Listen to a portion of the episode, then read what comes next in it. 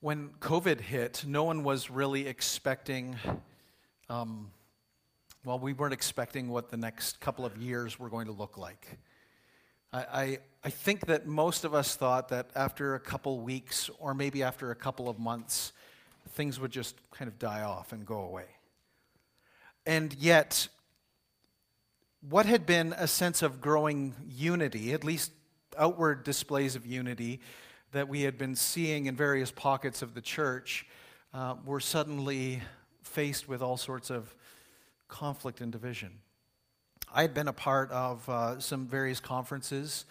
I had attended Together for the Gospel in Louisville for a number of years, going all the way back to 2006. And it had been just a, a growing collection of uh, young people at the time. I was in my early 30s, and to see a room full of people who were just passionate for the Lord was very invigorating. And then came along the, the Gospel Coalition, and, and then conferences of five, seven, ten thousand people. It was remarkable that people were sitting and listening to the preaching and proclamation of God's Word. And then COVID hit. And the underlying issues that had maybe been just below the surface suddenly got forced all up to the top. And questions about people's faithfulness and their loyalty to Jesus Christ and what was truly uh, a, a, an appropriate response. There just was all sorts of division. There was division in families. There was the loss of friendships. Even faith communities experienced contention. There were questions, not only in the broader culture, but I would say even in the church itself, as to how do you respond to COVID? Some people felt that we needed to have a more of a passive acceptance of the regulations of the government, while some felt that there needed to be an active resistance. Nobody uh, nobody had, that I know of, had taken the seminary class on preparing for pandemics. So, any pastor who struggled with that, I can appreciate why. It created just an enormous tension. There had been enormous, and there still has been enormous movements between churches. And, and I'm not, no criticism if that's been you. But it's just some of the realities that what we've experienced what we, what we saw and what we experienced was just incredible hostilities that began to surface and grow and, and percolate.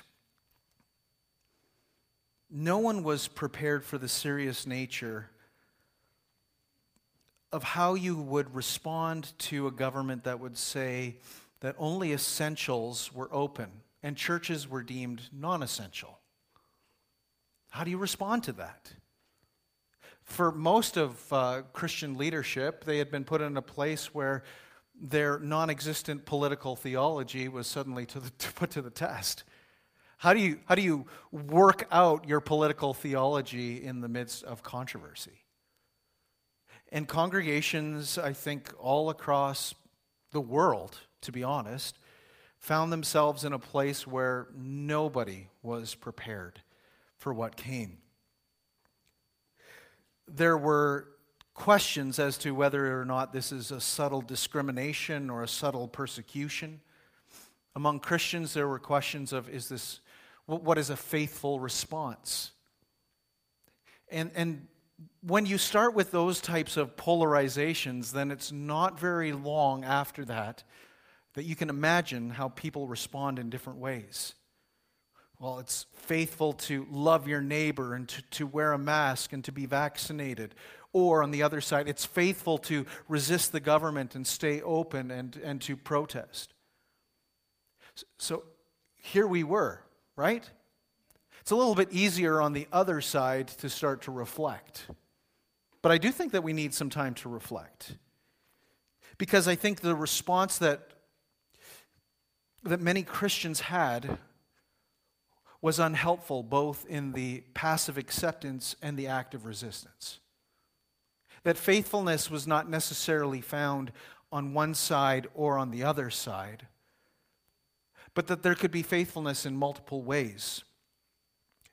How do we respond to the pressures of a broader culture that let, let's face it, in the West, what we are beginning to experience is what happens with all true free societies.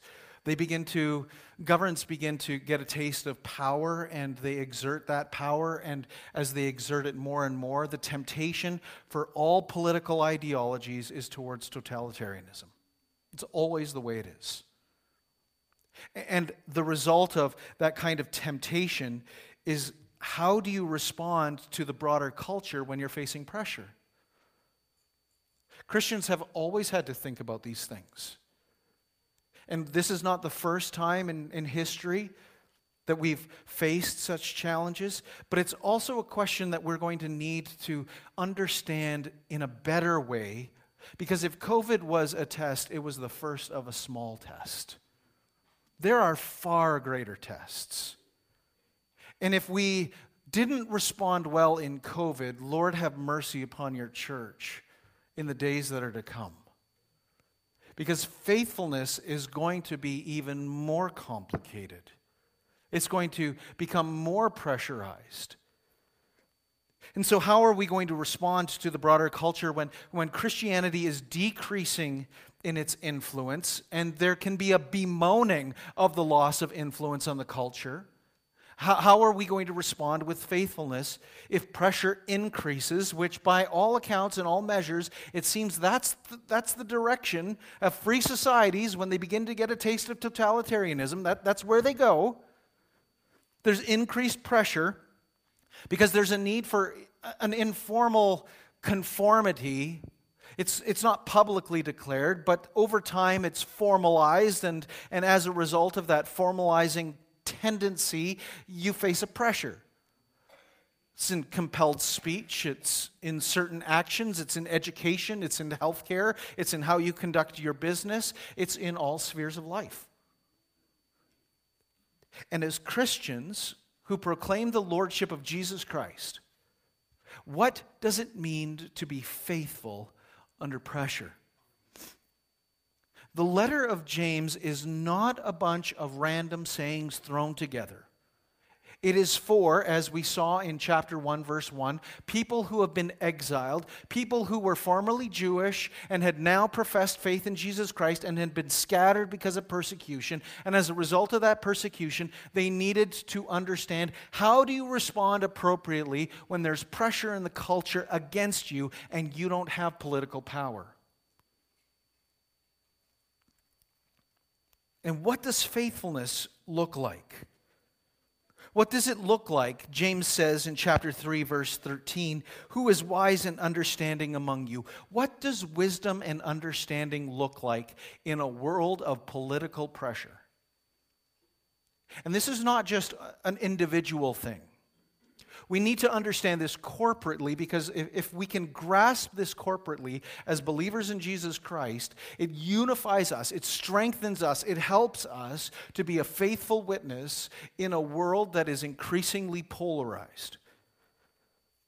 So let's take a look at James 3 13 to 18 and I want to consider three things this morning in terms of what it looks like to be wise and understanding. And this would lead us to steadfastness and maturity that James has promised us in chapter 1, verse 5.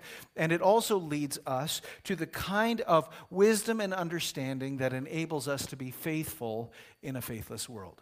So, the first thing that I want us to see from verse 13 is that we're to do good in meekness.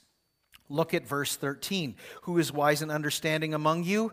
And I've often said this before I am not very original when I make my points, am I? By his good conduct, let him show his works in the meekness of wisdom. Point one. What does it mean to show your good conduct in works of meekness that are revealed uh, that are revealing of wisdom? What does this mean? Jesus had said to his disciples, Come to me, Matthew 11, 29. Come to me, all you who are, la- who, are, who are labored and heavy burdened, and I will give you rest. Take this yoke upon you and learn from me, for I am gentle or I am meek and lowly in heart, and you'll find rest for your souls. Jesus had also taught his disciples in Matthew 5, verse 5, he had said that the meek were to be blessed. Blessed are the meek, for what will they inherit? They'll inherit the earth. Picking up a promise from David from Psalm 37, verses 10 and 11, where David had said that the meek would inherit the land, but now Jesus expands the promise to the world. It's not just a little piece of, of property in, in the Middle East, but rather it is the entire globe. Or we think of the promise of the Messiah, that when the Messiah would come, Isaiah tells us in Isaiah 11, verse 4, that what the Messiah would come is he would come in meekness, he would show justice to the meek. Now, when we hear the word meek, what do you think of? When I when I think about what the typical mindset is when you try to define meekness, it's often weakness, passivity, a pushover. And yet, Jesus shows us and he defines for us what meekness is by his own life. And sometimes it's very difficult for us to grasp what meekness looks like because we need to get, well, we don't need a definition sometimes. Definitions are good, but sometimes we need a story that's going to help us to understand practically what meekness looks like. And a story from the Old Testament, I think, actually displays what James is saying here with just incredible clarity. In Numbers chapter 12, you can turn there if you want. In Numbers chapter 12, Genesis, Exodus, Leviticus, Numbers, we are told in Numbers chapter 12, verse 3 Now the man Moses was very meek, more than all the people who were on the face of the earth. So Moses is described as the most meek of all people. But here's the context. In Numbers chapter 12, there is a growing challenge to Moses' authority as leader, as prophet in Israel. And where does the pressure come from? Miriam and Aaron, that's Moses' sister and brother, spoke against Moses because of the Cushite woman whom he had married, for he had married a Cushite woman. And they said, Has the Lord indeed spoken only through Moses? Has not the Lord has not has he not spoken through us also? And the Lord heard it. So here is Moses with another challenge to his leadership and to his authority. And in response to that, we hear in verse 3 Now Moses was a very meek man, the most meek man on the face of the earth. And when the Lord heard what Miriam and Aaron, Moses' sister and brother, were saying about Moses, we're told in verse 4 And suddenly the Lord said to Moses and to Aaron and to Miriam, Come out, you three, to the tent of meeting. And the three of them came out, and the Lord came down in a pillar of cloud and stood at the entrance of the tent and called Aaron and Miriam, and they both came forward.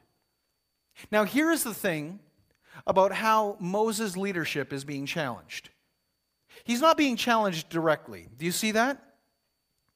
The challenge to Moses' authority is you married a Cushite woman. What kind of leader are you?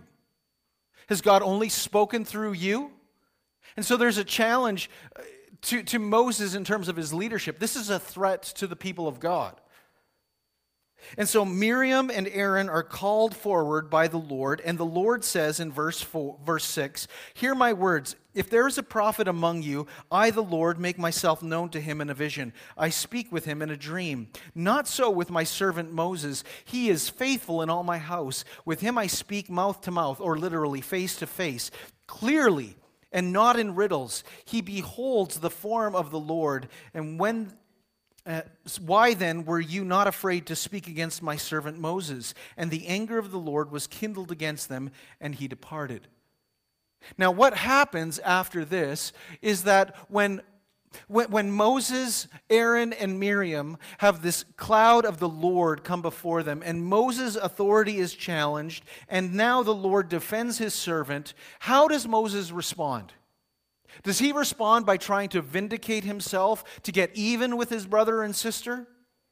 No, in fact, what we're told in the following verses is that Miriam is struck with leprosy, and this leprosy is a threat to her, so that so much so that Aaron actually says, Don't let her die, basically.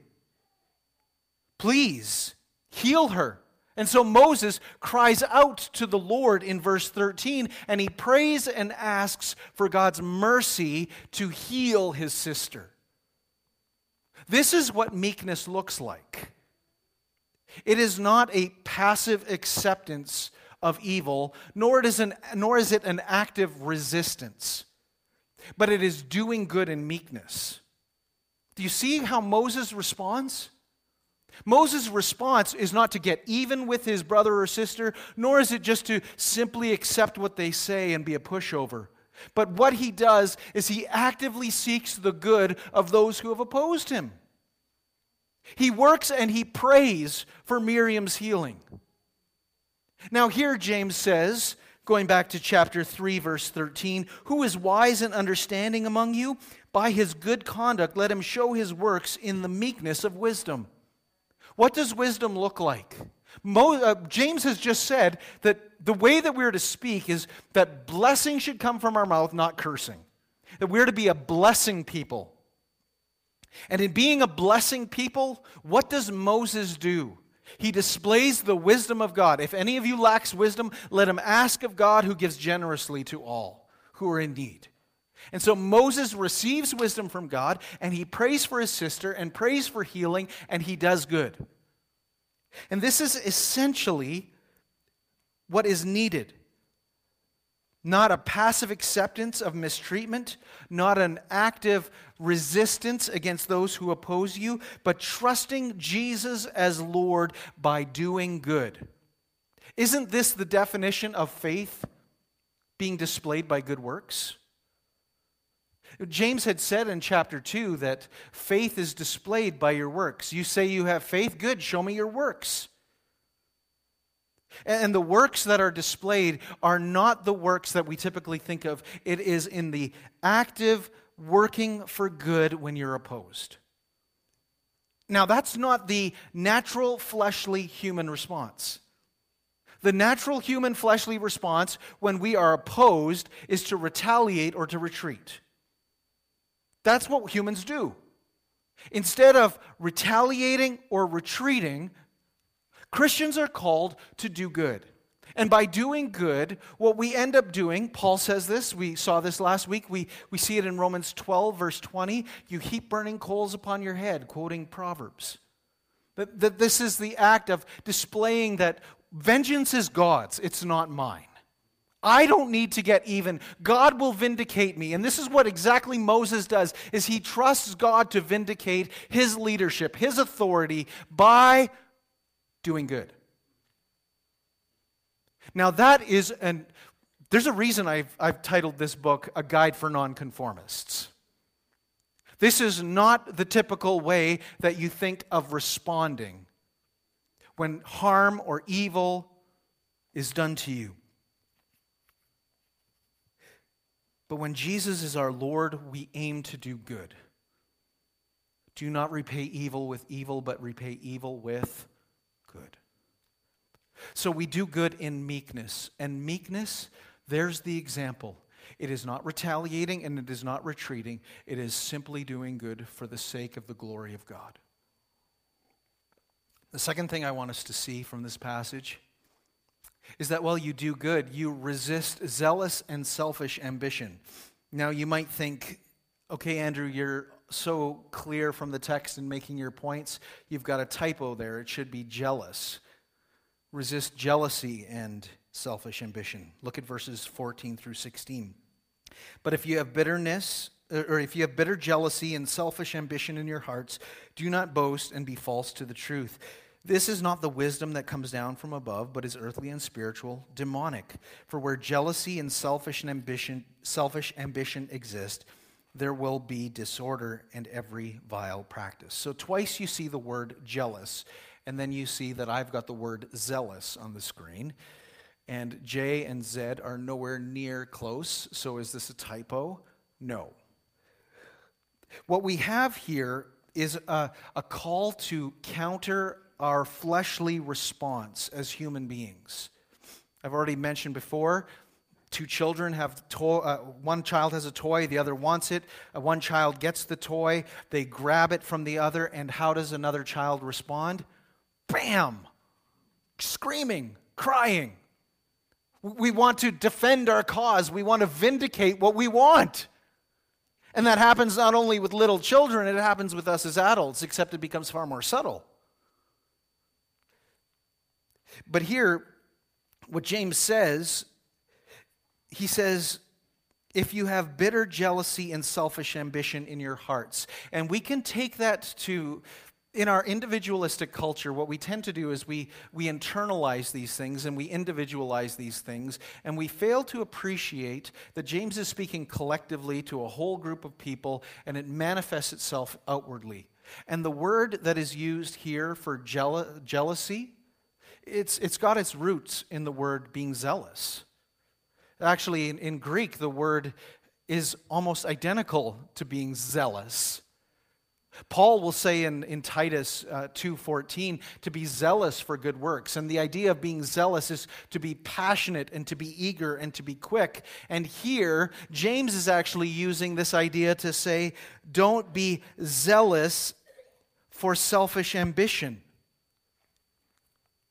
That the temptation that comes is to respond in ways, James says it here in verse 15, it's earthly, it's unspiritual, and it's hellish. And the kind of we went through the book of Proverbs, and we remember from Proverbs there's two paths there's the path of life, and there's the path of death. James is picking up that same kind of idea. There's two paths. There's, there's earthly wisdom that is unspiritual, it is demonic or hellish. And here he is addressing this kind of hellish type of, of action, which will produce, he says in verse 16, every sort of vile practice and all kinds of disorder.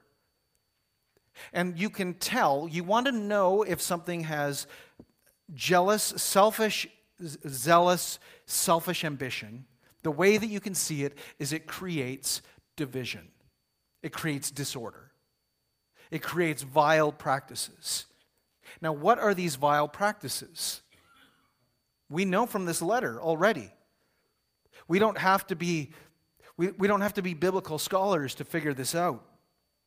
The temptations that come when you want to defend your cause, when you're losing your influence, when you want to hold on to your rights, there are several things that we've seen already. James has said in chapter 1, verses 19 and 20, that, that anger does not produce the righteousness of God, that we need to bridle our tongues. He'll reiterate that in chapter 3 that, that the tongue, it's just this small little, uh, right? That little piece of flesh can do incredible damage. And that divisive speech done in anger can cause great destruction. Now, I was given a couple of illustrations when I was growing up about why I should watch my words. On one occasion, when I was careless with my mouth, my mother squeezed out the toothpaste and said, Put it back into the tube. I didn't get the toothpaste back into the tube but I didn't quite learn my lesson. I needed to learn to control my tongue. It was when someone told me a story of how they had been taught how when you are careless with your words, imagine taking a feather pillow outside on a windy day, and you tear the feather pillow open and you empty all the feathers out of your pillow the wind will blow those feathers all around. And this person said, I was taught that careless words are like ripping open a pillow full of feathers and dumping them out on a windy day, and then being told, go and pick up all the feathers and put them back in. You can get some of the feathers back, but you'll never be able to deal with the loss that happens when you've emptied that pillow of all its feathers. In the same way, when we open our mouths and are careless with our words, you can apologize, you can say sorry, but the damage is done. You can't get all the feathers back into the pillow, just like you can't get all the toothpaste back into the tube, and you can't get words back into your mouth. and they have a way of scattering far and wide that can do incredible damage. And James says that, that the kind of vileness and disorder that's produced is often, it often begins with this little piece of flesh in your mouth. And that how much damage has been done because people retaliate with their tongues. That divisive speech, James says in chapter 1, verse 20, anger does not produce the righteous life that God requires. Second way that we see all kinds of division and disorder, we saw it in chapter 2. It's this playing of favorites. That when you lose power, what do you do? You have a temptation to go to people who have power so that you can get their favor, and by getting their favor, you can stand back in a good stead. But this actually is counterproductive James says. It's just like the kings of Israel who would create political alliances with unbelieving nations instead of trusting the Lord. Instead, what we should realize at these vile practices and these words is what they, what they do, and it, it, they don't they don't get the favor of those who are rich on your side. They actually cause people who have power to use their power against you. Which is why I think it's such a mistake for Christians to think that political power is the way that we regain the culture. Politics uses people.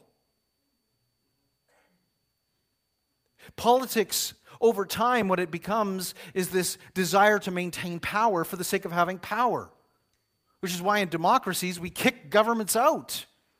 Because we recognize the corruption that begins to grow up, that power breeds absolute power and corruption. And so James doesn't want us to have the favor of the rich. Rather, what James says is that true religion that God our Father accepts, chapter 1, verse 27, is that it's careful with its tongue and it does good to the powerless. When you are powerless, what do you need to do? You don't need power, you need to give away. You need to give away and give away and give away. It is so counterintuitive. It, it's, it's why this book is a guide for nonconformists. Because the way that you're going forward is not by trying to get power, it's by giving it away. Jesus said it's more blessed to give than to receive. And, and as a church, one of the things that I think about is how can we be giving away more and more? Because I don't think that we're going to lose by giving away. I think we're going to gain by giving away. Because that, that's the way that God's work happens, is by giving. And you give, and, and, and God blesses when you give. He doesn't withhold. And so the result of just giving to the poor and the needy, it's why Christians in the ancient world, the, the Roman Emperor Julian, who had grown up in a Christian home, had rejected the faith when he saw Christians going to garbage dumps and getting babies that were still living that had been abandoned in garbage dumps, he was infuriated by Christianity because what he hated about Christianity was it made the royal, the royal system of, of the empire look bad. That's that heaping coals upon people's heads by doing good. You see, by doing good, you're, you're actually showing how evil evil is without ever having to be retaliatory or retreating. That what you end up doing in this world is you display the glory of the goodness of God by doing good. And this produces the righteous life that God requires. It's not by the wisdom of this world. We sow this leads us to the last thing that we resist zealous and selfish ambition because what we need to be doing is we need to sow peace for a harvest of righteousness. And the good works that James commends to us are seen in verses 17 and 18. But the wisdom from above is first pure, then peaceable, gentle, open to reason, full of mercy and good fruits, impartial and sincere, and a harvest of righteousness is sown in peace by those who make peace. the good works that God has prepared for us in advance to do. Jesus teaches us them in the Beatitudes, which James is just reiterating for us. He is showing us what the blessed life looks like. He looks like it looks like being poor in spirit. It looks like mourning. It looks like being meek. It looks like being a peacemaker. It looks like being those who are persecuted and who do not retaliate. It's the people who control their tongue. It's the people who don't show favoritism to the rich, but care for the poor and needy. It's the ones who, when they have no power, they show that power isn't what matters. It's about doing good. That's where true power lies. That it's in our weakness that we are strong, as Paul will say.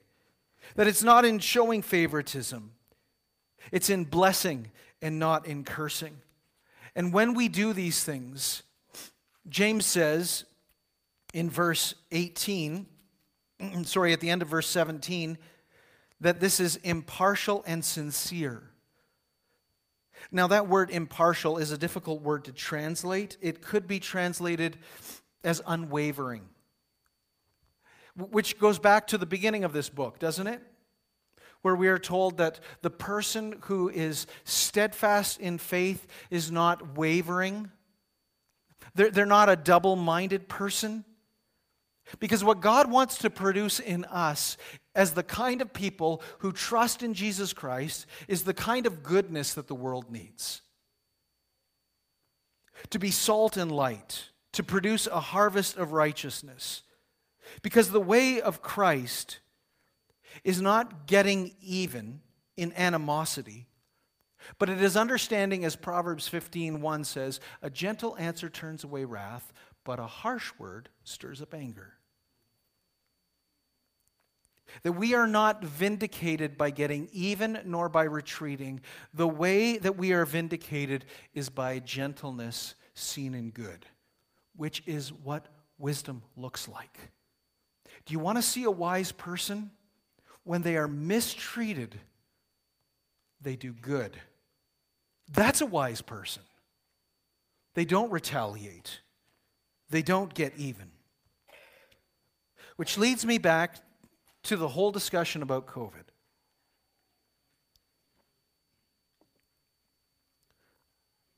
I've had time to think about it, and I trust you've had too. And did we respond appropriately? There were those who said that those churches that shut down were unfaithful. And those were harsh words. And there were those who said, No, we are loving our neighbor and you're not by staying open. The reality is that faithfulness is not seen in whether you shut down or in whether you stayed open. Faithfulness is actually seen in how you treated people who disagreed with you and opposed you. That's where true wisdom actually is. You see, faithfulness is not simplistic. Faithfulness doesn't look just like this and it's a narrow, narrow strip. Faithfulness looks like gentleness and meekness. It looks like praying for the body of Christ when there was incredible division. And it means that we ought to be charitable even in days where there is ongoing division that has come out of it. COVID was a test. And all of us need to learn the test, from the test, that what we need is we need tongues that we get control of. And that we not speak ill of people who disagree with us that when we feel like we don't have power or when church is called non essential, that we don't retaliate or retreat, but that we do good. And doing good can look different in different contexts and in different ways. But the aim ought to be that our motive is love from a pure heart and in sincere faith, as Paul will say to Timothy. Because what we want to sow, as James says here, we want to sow in peace. And the word peace goes all the way back to the Old Testament with this idea of shalom, which is the idea of well being. And that well being can look different in different ways at different times and in different contexts. But the aim is that in doing what is good, what we are aiming for is for the good of the world. You see, when we are doing good, when we go back to this idea that who is wise and understanding among you, by his good conduct, let him show his good works in, meekness, in the meekness of wisdom. Church, can we grow in doing more good? Can we give away when we have no power? so that the world would look at us and wonder why is it that we're not concerned about political power, but we're more concerned about doing good? Can we be more concerned about loving neighbor as we love ourselves in whatever way that looks without judging one another in harshness? Can we be a people who bring together one another, who come together under the unity of Jesus Christ? For when Jesus, when he was reviled, he did not revile in return. And threat, when threats were uttered against him, he did not utter threats back, but he entrusted himself to the one who judges justly, as Peter says in 1 Peter 2. And entrusting himself to the one who judges justly, he went to a cross to die for our sins, not his. He who had done no wrong accepted and receive the punishment for our wrong, so that while he takes our wrongs and our sins, he might give us the righteousness of God. That's what the wisdom of meekness looks like. If we have a Savior who has done that for us, who has saved us, who calls us to follow him, then let us renounce worldly ways that are earthly, unspiritual, and hellish. And let us follow in the path of Jesus the wisdom of God. Let's pray. Father, we confess that what we need is we need your wisdom because we are facing even more polarized days. So, some of us in this room right now, we're, we're very mindful that we have said things that were unhelpful, inappropriate, maybe even sinful to friends or family members in the past, and it's created division. Some of us have retreated, some of us have retaliated. And in this moment, Lord, if there's someone that comes to mind that you bring to our minds, would you help us to own our wrong and to confess it right now?